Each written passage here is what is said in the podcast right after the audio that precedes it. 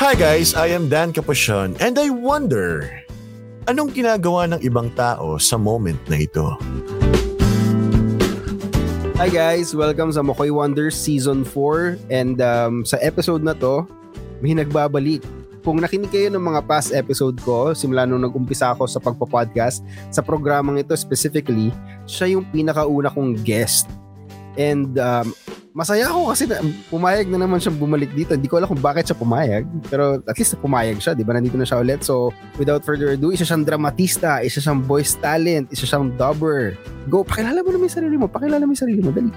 Yes, hi guys. Again, I am Dan Capuchon. You can call me Dan or Dadan or whatever you want. At ulitin ko ulit ang mga sinabi ni Makoy. Isa akong producer, isa akong voice actor, at meron akong motor, at meron akong aso na pug na ang pangalan niya ay Tokma. Naalala ko lang, nung una kong pumunta sa show, ang napag-usapan natin eh, actually, a- alam mo, sa totoo lang, pag inaalala ko yung recording natin yun, medyo nagkikringe ako ng bahagya lang naman. Ka nag-cringe? Kasi yung pagkakatitle mo, The, the Power of the Boys. Yeah, dapat yung mali- yung marireach ng mga normal na tao dapat. Oo, eh, okay. Tapos so ngayon, itong episode na So, ano ng eh, title nito? Ah, pag-iisipan ko pa pag natapos yung usap natin. Pero kayong nakikinig ngayon, alam nyo, alam nyo ni title nito. Feeling ko alam ko, ang title nito ay The Art of Voice Acting. Yan. Charot. A masterclass with Dan Capuchon. So yeah, um, gusto ko lang humingi ng update sa'yo. So, kamusta naman ang pagdadub? I mean, alam ko personally marami kang projects, ah, marami kang ginagawa sa dubbing. So, kamusta naman ang pagdadub sa mga panahon, lalo na ngayon na medyo maluwag na, alam mo yun? Kamusta? sobrang sobrang follow-up episode pala talaga itong mangyayaring ito. Yeah, nangyari. so yes, um, masaya ang mundo ng ah, dubbing ngayon kasi totoo yun, maraming projects ngayon dahil sa kadahilanang, dahil sa kadahilanang, dahil sa kadahilanang ah, nag, ah, nag-open up ang mga platforms, mga in- ah, online platforms na kumbaga in-embrace na rin nila na merong tagalized ah, version ang mga Ah. shows nila. So, isa na dyan ang Netflix, yung view talaga namang nagpapadub talaga. Pero yun nga, dati kasi 'di ba sa TV lang natin siya napapanood sa ABS, sa GMA na tinatagalize nila yung mga movies na ina-acquire nila sa ibang bansa. Ngayon kasi yung mismong platform na yung nag-initiate na magtagalize na sila ng mga palabas nila. So, Oo. may mga series tayo, may mga movies tayo. Yung mga paborito, yung mga Netflix original, meron na rin yung option na papanood nyo sa Tagalog version. So, masaya. Yeah. Um, ano siya, parang innovation talaga sa part. Meron naman silang mga localized version talaga. Pero kasi 'di ba parang Mm. ngayon ngayon kasi parang ang dami ng Tagalog, madami nang nagawa na itagalog na. So achievement 'yon para sa industriya natin ng dubbing dito sa Pilipinas. Saka it's a sign na parang ina-acknowledge na ng mga platforms na, uy, may audience tayo sa Pilipinas na kailangan natin i-cater. Di ba? Yes. Yes. I mean, hin- hindi naman sa pang-ano, kasi uh, ang mga Pilipino naman ay magaling naman talaga sa English at Mm-mm. nakakaintindi naman tayo ng English. Pero yung, mag, ah, yung i-acknowledge lang nung malalaking kumpanyang to na, oh, may audience tayo sa Pilipinas, o magpadub tayo in their native language para, di ba, mas, mas, mas ma-appreciate nila na binibigyan natin sila ng importansya, kumbaga. Parang ganun yung dating sa akin. Oo, tsaka ano din eh, kumbaga malaking step din yun na mas malawak pa yung ma-reach nila. Kasi totoo naman, maram, ma- magaling tayo, I mean, mag- magaling ang mga Pilipino mag, makaintindi ng English at magsalita ng English. Pero Yeah. meron pa rin mga Pilipino na pipiliin pa rin yung Tagalog. So, Yeah. sila naman yung kinikater nila dito sa move nila na to. Which is okay. Pag, I mean, lalo na, alam naman natin, ang daming Pilipino sa iba, iba't ibang corner ng mundo, di ba? Hindi naman tayo concentrated lang dito sa Pinas. Kahit saan ka magpunta may Pinoy. So, magandang move talaga siya. So, eh, actually, ililid ko tong usapan natin dun sa una kong tanong sa'yo. Ngayon na marami kang dinadub na series, marami kang dinadub na mga movies, nagsasawa ka pa rin ba sa panonood? Nagsasawa ka na ba sa panonood ng mga pelikula right now? I mean, ang dami na eh. Ang dami, alam mo yun? Ang dami mo nang Okay. So, kamusta? Ah, kamusta ang papanood ng series at movie? Hindi, ito yung ano, ito yung catch, no? Hindi kasi din talaga ako mahilig manood ng mga series or movies. So Ah, nakakanood lang ako pag uso. Ay, typical na bandwagoner lang. yung parang, uy, maganda raw to. So, edi papanoorin ko. Pero kasi, um, siguro yun yung thinking nyo, no, na parang ang dami ko nang nagawang movies na dub. So, ang da- parang Hmm. technically, ang dami ko na rin napanood. Pero which is, hindi naman talaga ganun. Kasi pag nag-dub Hmm. ka, syempre character mo lang yung iti-take mo. Lalo na ngayon na hindi na kami nagba-block dubbing. Yung block dubbing kasi yung parang sama-sama kami sa loob ng studio at nagda-dub. So mas maraming scene yung madadaanan. Ngayon Ah. kasi, bawal na yung gano'n na sama-sama kayo. So isa-isa na lang. So hindi na, hindi mo madadaanan yung lahat ng eksena. So hindi mo siya technically masasabi na napanood mo yung palabas. Kasi ang ite-take mo lang ay kung sino yung character mo at kung sang eksena lang siya lumabas. So merong mga movie na parang natapos ko na pero hindi ko talaga naintindihan kung ano nangyari. Mm. Siya- Kasi halimbawa, hindi naman ako bida. Wala ako dun sa point na, wala ako dun sa eksena na dun i-reveal kung ano talaga nangyari dun sa bida, anong pinagdaanan Yeah. ng bida and all. So wala, hindi ko get. So sa tanong mo na nagsasawa na ba ako sa panonood ng series or movies? Hindi. Kasi hindi, nga, hindi ko siya na-consume as buong palabas. O nagtrabaho lang talaga ako. Kumbaga, Ah. ginawa ko lang yung part ko. Yun. Amazingly, it leads to another question kasi nga Oo. um, dahil ba sa nagdadub ka ngayon, yun nga sinabi mo kanina hindi ka naman talaga technically napapanood lahat. May mga dinub ka ba na parang since part mo lang yung record mo, ah, parang gusto ko malaman kung ano yung nangyari sa buong sige na nga panonoodin ko na nga. Oo. Yan. oo. Oo. Ah, ito, pwede kong sabihin kasi matagal naman na nangyari to. No? At saka walang NDA to. yung, ang, pero hindi, baliktad eh. Baliktad dun sa tanong mo. Ang tanong mo kasi is, na-dub ko tapos tsaka ko pinanood. Ito kasi, hindi. Bago ko i-dub, pinanood ko muna siya. Kasi yun yung Okay, utos okay. ng director. Yun yung utos ng director. Eh, na-pressure din ako kasi malaking movie to. So, this is, Hmm. ah, malaking oh, movie, uh, franchise, uh, ano ba tayo, trilogy, ganyan. Okay. So ito yung Lord of the Rings na sikat na sikat.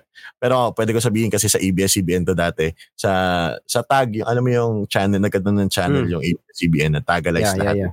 Lahat, So, yun. so ngayon, parang na pinag-audition kami. Eh, nakapasa ako kay Pipin. Mm. Tapos, na-pressure ako kasi yung yung cast na lahat ng nakapasa, lahat sila bag, lahat sila veterano na. Ako lang yung kaisa-isang nakapasa na parang one year pa lang ako nagda-dub. So one year pa lang ako sa industriya ng dubbing. Nakapasa ako. So sobrang sobra yung pressure na naramdaman ko to the point na sinabihan ako ng mga director na panoorin mo muna yung palabas bago ka mag-dub sa akin. So, Hmm. so nag-marathon ako nung uncut version kasi di ba may version na parang may extended, pang-sine. uh, Oo, yung extended, may uh, extended. Pinanood ko talaga yung extended. Tsaka ito yung first time kong manood ng movie na sobrang inintindi ko talaga kung anong nangyayari to the point na ah, tinitingnan ko talaga kung paano yung acting, paano yung ganap. Kasi pag nanood naman ako, parang okay lang, kung ano lang nakikita mo, yun lang. Ito talaga parang in-depth talaga yung panonood ko para lang Hmm. ma-prepare ako dun sa role ko na idadub ko, which is si Pipin nga. So, ah. yun. Yung buong tatlong yun, pinanood ko sila ng hindi sunod-sunod kasi ang haba masyado. So, hindi ko siya makakalimutan kasi na-pressure talaga ako doon sa project. Sa mga hindi nakaka uh, nagigets ko ni sinasabi ni Dan, ang extended edition ng Lord of the Rings ay pumapalo ng mga sa 12 hours pag pinagsama-sama mo siya. Oo, yung tatlo. Ganon. So, Oo. isang buong araw So, yun. hindi pa, buong araw yung mauubos para lang sabihin mong mau, matapos mo siya. Tapos to the level na iniintindi mo pa siya, di ba? Oo, tsaka di ba nga, masterpiece nga kasi siya yung palabas na yun, di ba? So, hindi siya yung parang movie na pag pinanood mo ng mabili, isang pasada, magigets mo na, na kailangan, kailangan mo siyang aralin. Minsan, nagre-research pa ako kung Ah. ano yung ganito, ganyan. So, mabigat na movie talaga siya, mabigat na project. So, yun yung naaalala ko sa tanong mong yun. So, Pero yung, balikan ko yung original mong tanong, meron din akong mga, meron din akong mga na-dub na naging interesado ko after. Hmm. Hindi ko pwedeng sabihin kasi hindi pa ipapal. ah, papalabas. ah. ano tayo, ah, itong podcast na to ay isang safe Ah, haven para sa mga taong hindi natin pipiliting makuha yung gusto natin. Opo. Hindi, okay. Po. Maiba lang. eh, Actually, inano ko lang tong topic natin sa pagdadab kasi para lang medyo may background kayo kung sino si Refresher. Dan. Ah. Refresher kung sino si Dan Capuchon. Pero ang gusto ko talagang tanungin is, since alam naman nating pareho na medyo bugbog tayo sa trabaho, marami tayong ginagawa on a daily basis, minsan umaabot ng weekend, ano yung bagay na ginagawa ng isang Dan Capuchon nagpapatanggal ng stress mo? Kasi alam naman natin yung bigat ng trabaho eh. Hindi naman siya nawawala. So ano ang ginagawa ng isang Dan Kapusyon para mag-relax? Oh, unang-una kasi wala nga sa vocabulary ko mag-relax ano kasi agit agit nga akong tao at gusto ko alam mo yung nagigilty ako pag natutulog lang ako maghapon pero ang hindi ko siya intentionally ginagawa na parang maggagawin ko to para ma-relax ako. Kailangan ko rin siyang gawin. So, uh, ito yung pagmamotor or pagdadrive, I mean, pagbabiyahe. Hmm. Kasi yun na lang yung pinaka-break ko sa lahat ng ginagawa ko, lalo na nung, lalo na dati na parang tawid-tawid ako ng, ng studio, di ba? So, hmm. pagkatapos ko sa isang studio, magdab, pupunta ako sa kabilang studio, halimbawa QC to Makati. Yung drive, yung pagmamotor ko in between, nare-relax na ako doon. Okay na ako doon. Kumbaga, yun yung pinaka pang-refresh ko. So ngayon, sa gantong setup, pag weekend, tapos pumupunta ako doon sa girlfriend ko sa Bulacan, dyan sa Santa Maria, malapit kila Makoy. Yes. Yung pag nagda-drive ako ng mula dito sa Poresa, tapos magsa-skyway na ako, kasi may skyway na dito. Sobrang, tapos magmu-music ka, okay na ako doon. Kumbaga, wala na akong ibang iisipin na activity, ba, hama magbo-bowling ako or what, or kung anong papanoorin ko okay na ako sa driving. Tsaka yung sa kalsada, yung makita ko lang na may gumagalaw, may mga ibang tao na naglalakad. Yun na siguro yung pinaka uh, therapy ko pag hmm. nasa kalsada ako at nagmumotor or nagkokotse. Okay na. Kumbaga parang habang nagdadrive ko parang naka, naka-turn off yung ano mo eh. Parang it's just you. Oh, wala akong iniisip na kung ano. Kasi 'di ba pag magdadrive ka, magmumotor ka, dapat yung isip mo nasa kalsada. Hindi ka nababother nung iba mo pang isipin kasi nga hmm. andun ka sa moment na kailangan mo lang mag-drive. Oh, tama, ang galing. Ngayon ko na nasagot yung tanong ko sa isip ko kung ba't nare-relax mag-drive. Yung pala yun, kasi bawal kang mag-isip ng problema pag nagde-drive. Uh, yes. Alam mo, ito talagang podcast na to. Hindi talaga to podcast. Ano siya, therapy session talaga to kay... Yes, so nga. Uh, parang akong may kausap na age, ano, counselor. Uh, so yun nga, I mean, di ba, ang hirap talagang magsingit ng pahinga, lalo na sa mga katulad natin na medyo sabihin na nating may burden of responsibility sa mga balikat natin, kumbaga. Yes. 'Di ba? So, it's true. May pagkakataon ba, for example, yung nga, sabihin natin galing ka sa biyahe, punta ka sa girlfriend mo nga dito sa Bulacan, tapos nakabalik ka na ng bahay, was there ever a moment na parang pag uwi mo, pag upo, pag upo mo sa bahay, parang, oo nga pala, may gagawin nga pala ako. Ayaw yun talaga. Pala.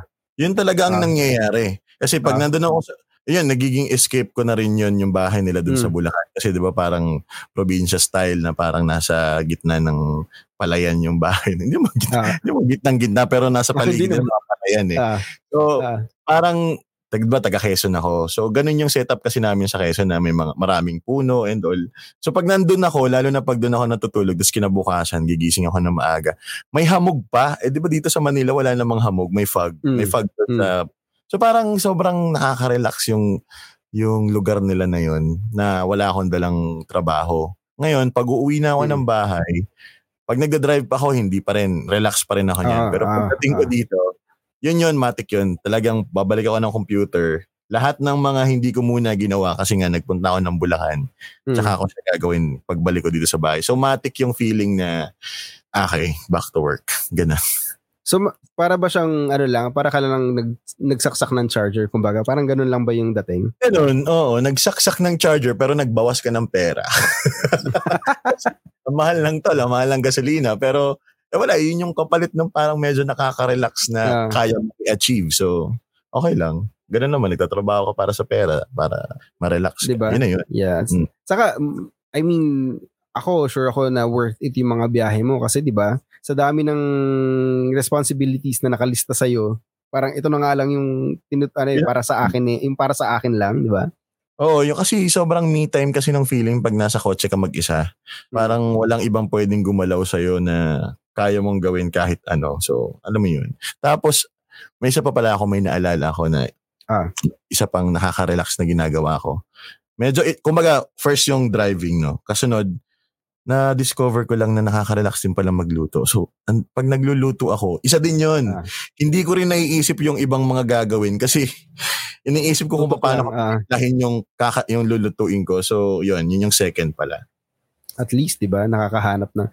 Kasi ako, personally, ang pahinga ko lang talaga Sabado, Linggo. Kasi uh, yung, yung, alam mo yung programa natin na talagang tumatakbo ng lunes hanggang biyernes, hindi, uh, ang daming prep before the week. Kumbaga, nag, yung trabaho mo that week, may prep ka na nun prior week eh.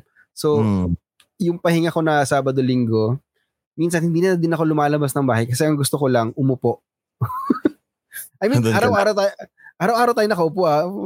Ah, Ibang upo. ano. oh, ibang upo naman yung tipong nakasalampa ka nakataas ang paa, yung mga ganong levels. Mm. Eh, Walang ginagawa.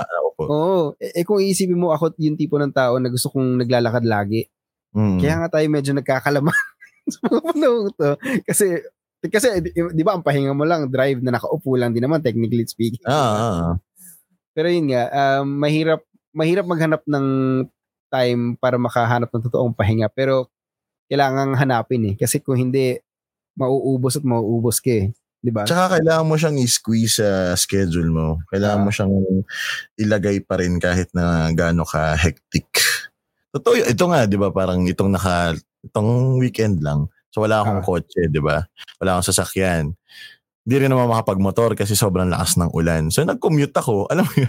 Tapos ito, discover ko, nung nag-commute ako, sobrang naging therapeutic din yung commute ko na yun sa akin. Kasi parang first time ever ko ulit mag-commute ng kung paano ako pumasok sa ABS dati. Kasi Ah. ganun, ganun yung routine ko dati ng 2015 hanggang mga 26, 2017 nung wala pa akong motor. Yun yung routine ko. So, alam mo yun, pag araw-araw mong ginagawa kasi yun, alam mo na yung pwestuhan mo. Kung sa LRT, alam mo kung saan kang linya pupwesto, alam mo kung saan yung malakas yung aircon na bagon. So Hmm. ngayon, binalikan ko lahat yon at ginawa ko siya. Sobrang sobrang saya ko talaga. Tapos yung paglalakad sa gateway, 'di ba tatawid ka from LRT to tapos papuntang MRT. Ah. Yun din. Kasi araw-araw ko ang ginagawa dati yun. So alam ko na yung mga pwesto ng mga tindahan. Eh ngayon, nung ginawa ko ulit nung last week, iba na yung itsura ng gateway pala, sarado na pala yung 'di ba parang may bridge doon? Oo. Sarado na yung bridge na yon, hindi wala hindi ka natatawid ng bridge. Basta parang niliko-liko na nila kung saan-saan. So, Ah. ayun. Ang sarap sa feeling din. Magbabalik ang Makoy Wonders. Huwag kayong aalis ha. Saglit lang to.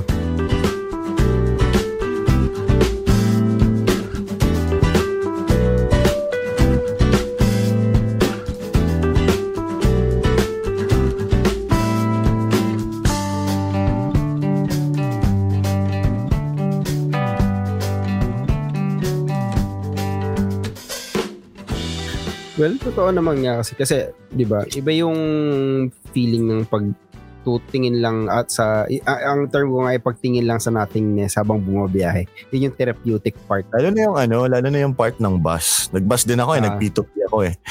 Ang sarap talaga ng feeling. So, alam mo, ito hindi naman sa lagi ko na lang pinapatamaan ng sarili ko pero si Dan mas bata talaga sa akin kung tutuusin. of course. Very very young, very very fresh. Di rin. Hindi rin. Yun nga. Pero sa masasabi mo ba na yung since napag-usapan nga natin yung mga responsibilities mo, masasabi mo ba na medyo pinatanda ka din ng mga responsibility mo since na, pat, na ah, patong siya sa'yo? For example, yun nga, um, kailangan mo magtrabaho kasi may pinapaaral ka, kailangan mo magtrabaho kasi may bahay kang inaano. So, sa- masasabi mo bang napatanda ka nun? Kahit Gusto mo paano? yung nag, nagsaya ko in between sa tanong mo ng mabigat.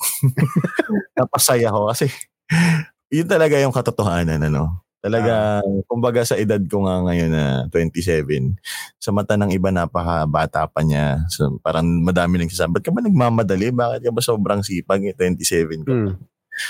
Eh, maaga nga kasi ako na-stress. Mga high school days ko, yung problema ko, pang ano na, 21 years old, ganun na yung, ganun ka-advance yung problema ko noon. At, which is, Ah, hindi, hindi ko naman siya minasama, ano. Hindi ko naman parang sinisi yung pagkakataon na ang aga kong na-stress.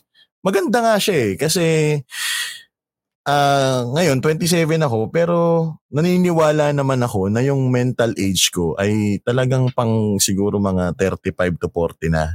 Kasi nga, hmm. ang aga ko talagang kailangang pag kasi binigyan ka ng problema tapos high school ka pa lang, wala kang ibang choice kundi isipan kung Mm. paano siya masosolve. So yung utak mo, parang nagkakaroon ng mental gymnastics.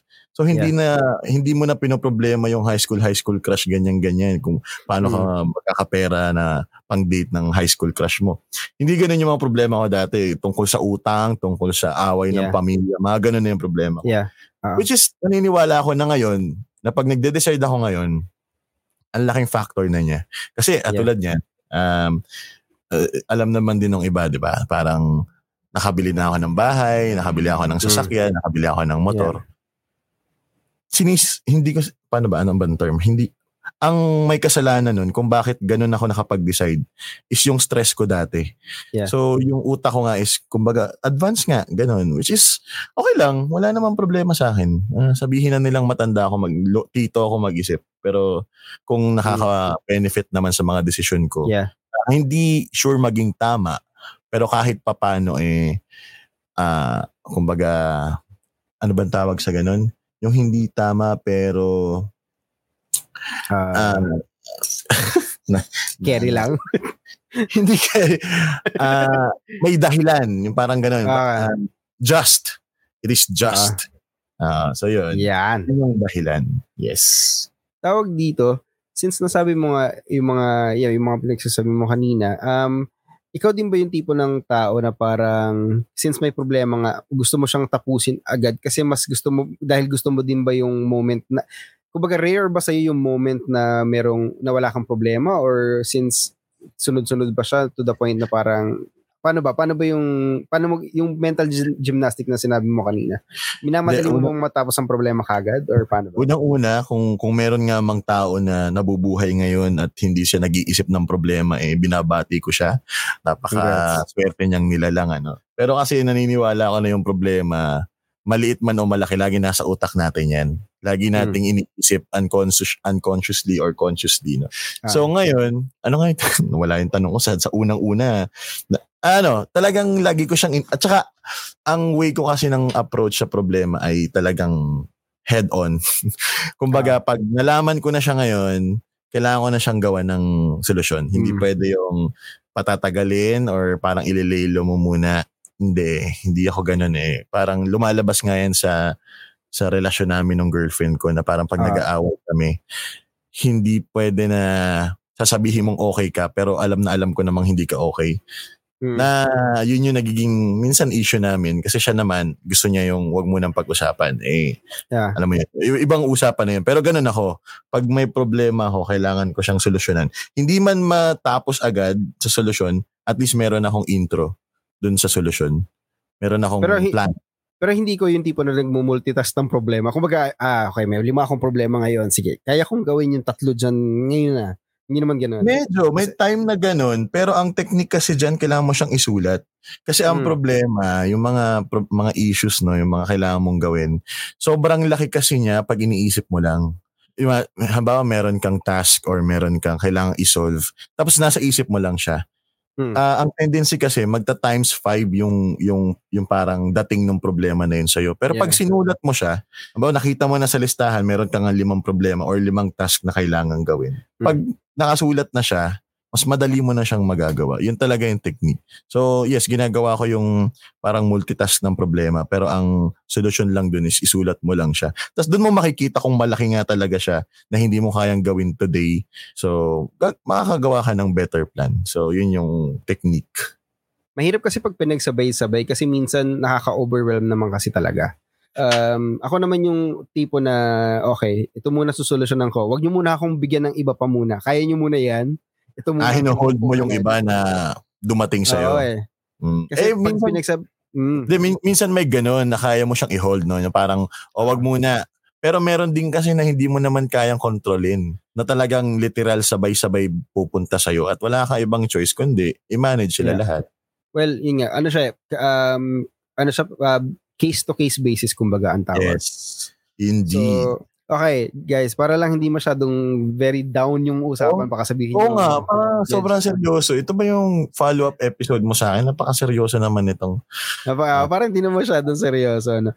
Um, maiba lang tayo. So, kapera sa pagdadrive, Dan, since na ano hmm. na nga natin kung paano ako mag-solve ng problema at paano ako mag-relax. Kapera sa pagdadrive, ano pa yung gustong gawin ng isang Dan Capusyo na a- alam niya na pag ginawa niya, mare, ano ito, mapufulfill siya Kumbaga, parang ganun. So, kuwari, ako, gusto kong mga ibang bansa kasi hindi pa ako nakakaibang bansa. Promise, never pa ako umaalis ng Pilipinas. Never pa ako nakatungtong ng ibang lupa.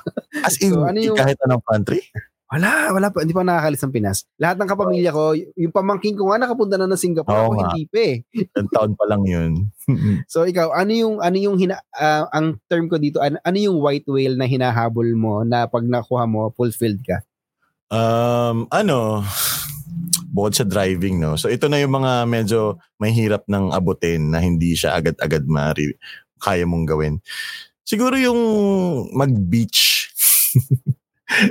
hindi kasi ako ano, hindi kasi eh, gusto kong isipin din na gusto ko mga ibang bansa ano. Pero hindi kasi ako magaling magplan ng mga lakad-lakad. So nag, Mm. nakakapunta lang ako sa lakad pag kasama lang ako. Pero pag ako mismo yung gagawa, hindi siya natutupad.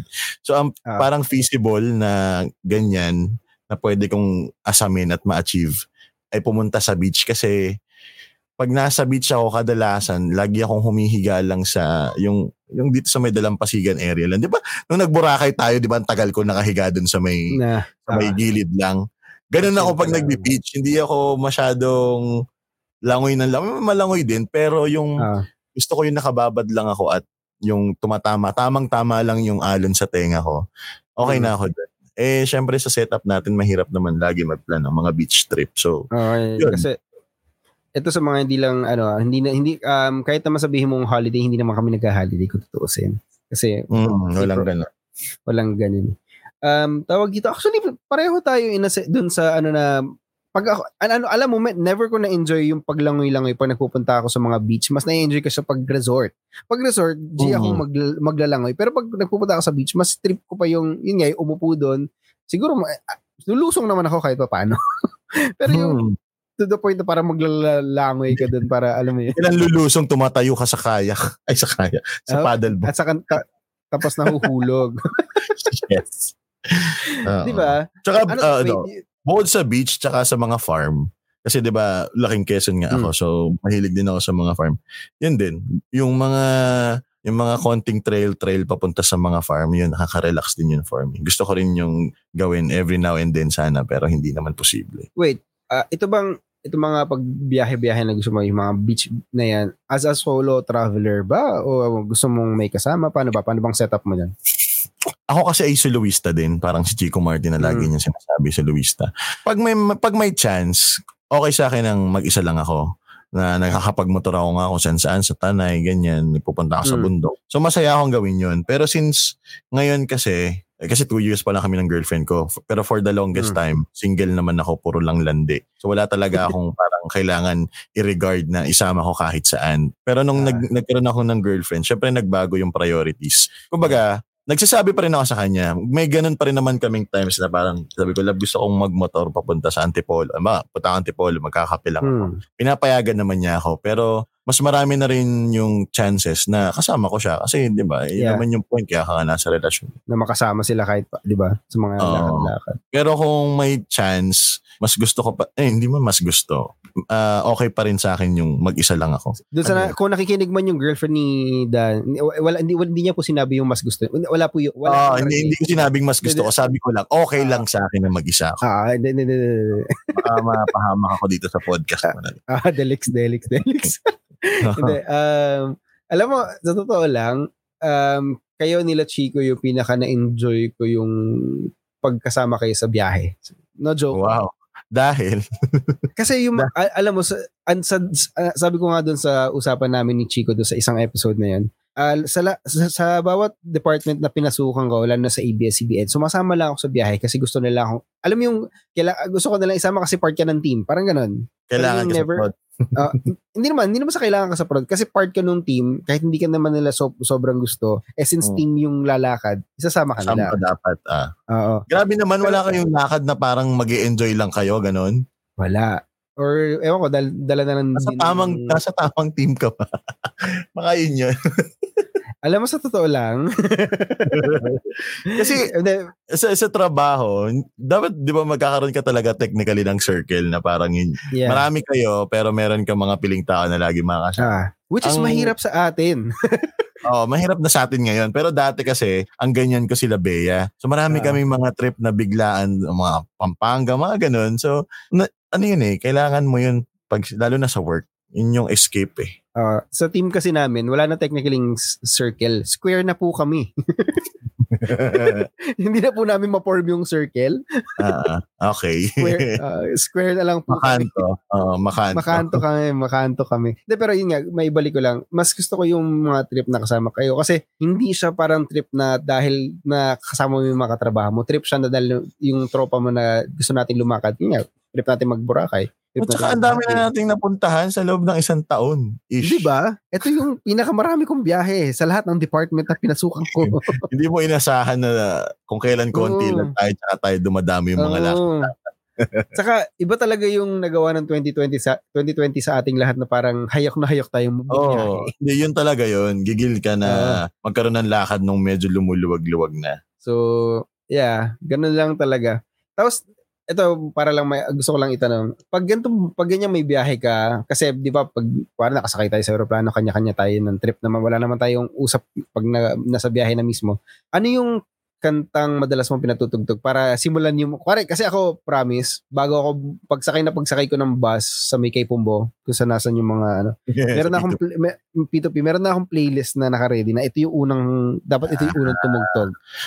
Ah, gusto ko yan. Usapang playlist. Ako, sa lahat naman, ah, hindi lang din sa mga travel-travel. Kahit sa pagmumotor ko lang, mapupunta lang ako ng Makati. Delikado yon pero lagi ako may earphone sa tenga tas helmet. So, Ah, technically wala ako naririnig masyado sa labas kasi malakas yung patugtog ko. Pero sanay na ako doon. I mean, kaya ko na siyang i-handle. yeah. Ang talagang playlist ko kasi ay, ang tawag nila ay ah, New Wave, ah, 80s. 80s, 80s music talaga yung gusto ko.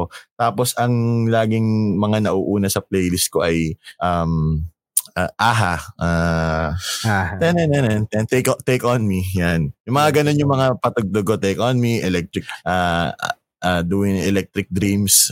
doing electric dreams.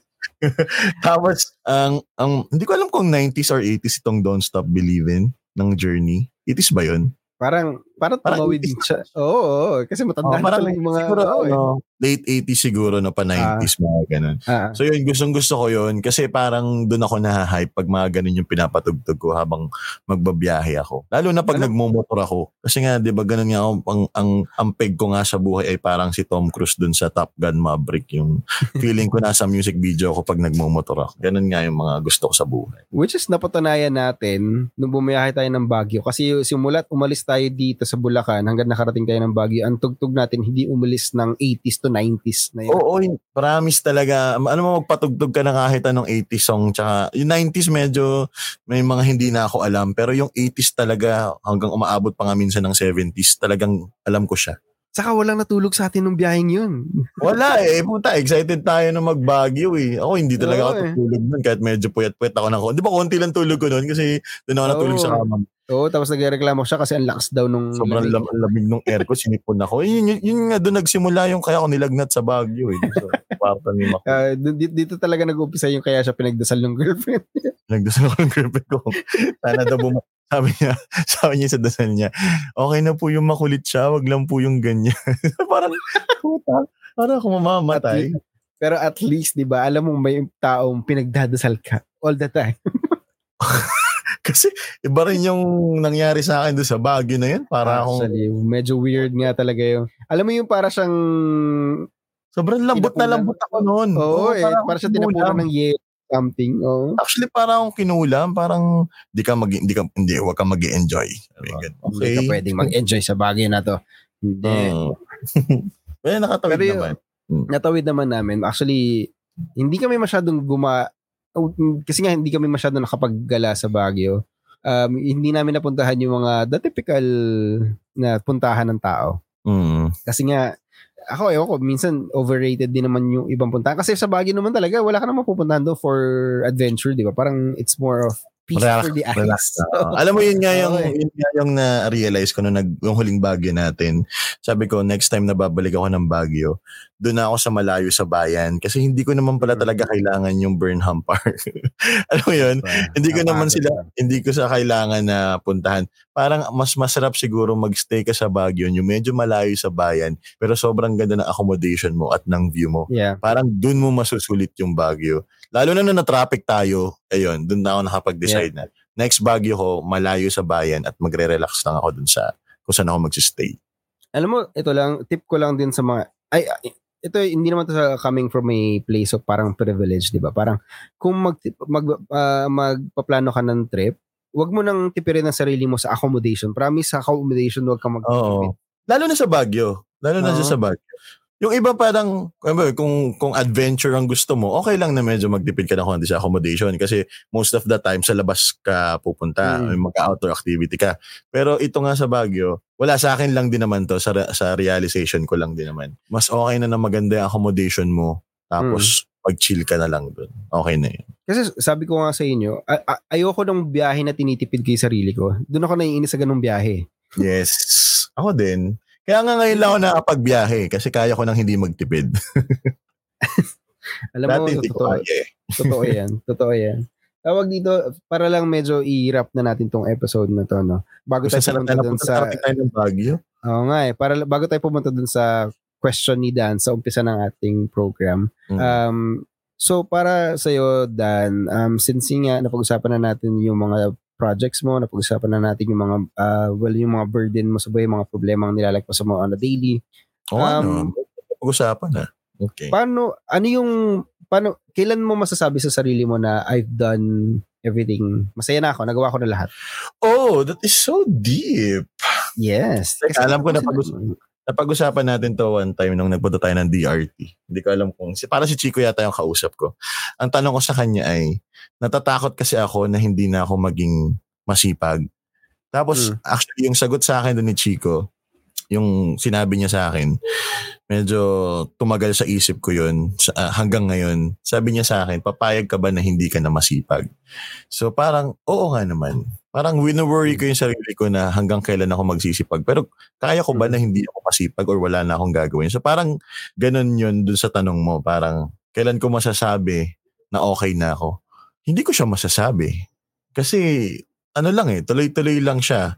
Um, ano ko ba? Parang masasabi ko na Well, may masasabi ako na okay na siguro pag wala na ako iniisip na stress sa pamilya, mga hmm pamilya, sa kapatid ko.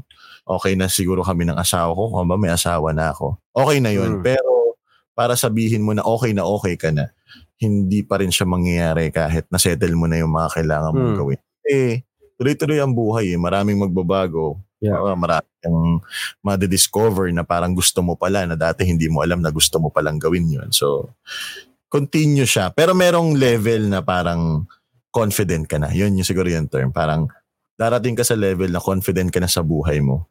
Pero yung satisfaction, feeling ko tuloy, ano lang siya. Never end. Tao tayo eh. Hmm. Yeah. When, with that guys, di ba? Napaka-meaningful ang mga episode ko recently. Hindi ko alam kung bakit. Pero, yes. E-, ewan ko, dala siguro to ng uh, mindset ko ngayong mga panahong to. Kaya, ewan ko kung dito ko na, ewan ko, ah, hindi naman sa pinipilit ko dito dalhin yung bawat usap ko sa mm-hmm. mga nakakausap. Pero sadyang yung flow ng conversation dito na pupunta. And masaya naman ako. Saka, ikaw, wait lang, bago matapos, ikaw nga, kamusta ka, ano bang hmm. nararamdaman mo nitong mga araw na to? Anong tumatakbo sa isip mo? Ako nasabi ko doon sa podcast namin ni Chico. Actually, nandun na ako sa point ng buhay ko na gusto ko na lang na maupo, maupo at magpahinga. Okay, so doon ka na sa part na gusto mo na mag-chill na lang. Yeah. So wala ka nang parang nahabol na, ay kailangan may patunayan akong ganito. Wala ka na doon sa Oo eh. Actually, may, may, may pumasok na yung takot na pag sinubukan ko pa, baka hindi na ako makarecover. Na parang akala mo kaya mo pang gawin pero hindi na. Oo, eh. Tapos hindi na ako, hindi ko na pala kaya makipagsabayan pa. Kasi sa totoo lang, mas maraming taong magaling sa akin. Isa na si Dan Capuchildan, guys. Wow, wow, wow. oh, Hindi, seryoso. Yung, ako kasi, yung mga natutunan ko through the years, kahit sabi, kahit sa, i-compartmentalize mo siya sa, sa, sa, sa isang ano lang, hindi siya sasapat sa mga bagong skills na natututunan ng mga mas bata sa akin. And ang takot ko is pag uh, pag sinubukan ko pang maging adventurous, pag sinubukan ko pang bitawan kung ano yung meron ako ngayon, mm. baka doon ako lumagapak ng malala kasi hindi ko na kaya mag-compete. Mm. ang uh, deep naman yun. That's so deep and that is so may may may part doon na parang wala ka ng tiwala masyado. Pero well, naintindihan naman kita. Meron din I mean kahit ako naman may mga ganun akong part pero mm. you'll never know Yeah. Malay mo naman. Pero yun nga, it doesn't mean naman na titigil ako sa pag eh, alam mo itong pagpa-podcast, ginagawa ko siya kasi part to ng pag-discover ng bagong bagay na baka para sa akin. Eh, Tsaka alam mo na Ano tong yun? gawin, di ba? Oo, alam mo na tong Oo, gawin. eh. eh. Tuloy mo Kasi- na lang. Mahirap kasi talagang maging jack of all trades tapos wala kang ah, wala kang ma-master sa mga bagay na natutunan mo. Kasi ako for sure si Dan isa sa mga pinaka mahuhusay na editor namin, 'di ba? Kasi wala naman, doon. wala naman Wala ibang editor. Kasi wala namang ang iba. Sorry. okay lang, okay lang yun, okay lang yun. Hindi, pero yun nga, I mean, um, may mga bagay na kila, kinakailangan ko pa itulong ni Dan. Alam mo yun? Um, Mm, para magawa yung bagay na to. Kasi ako, personally, alam ko yung limits ko na, okay, kaya kong gumawa ng graphics na papasa para sa isang mabilisang social media post. Pero pag Mm. hiningan mo na ako ng something, medyo ma- ah, matagal kung aaralin yun para at least maging passable, kumbaga. ah, Pero medyo, nga, okay. ano yan, sige, Sige. go, go. Hindi, ano lang, ah, parang doon sa sinasabi mo na parang feeling mo, oh, well, wala, ko- wala kayong choice. Ako yung parang pinakamatandang editor. I mean, ako yung naunang editor sa inyo.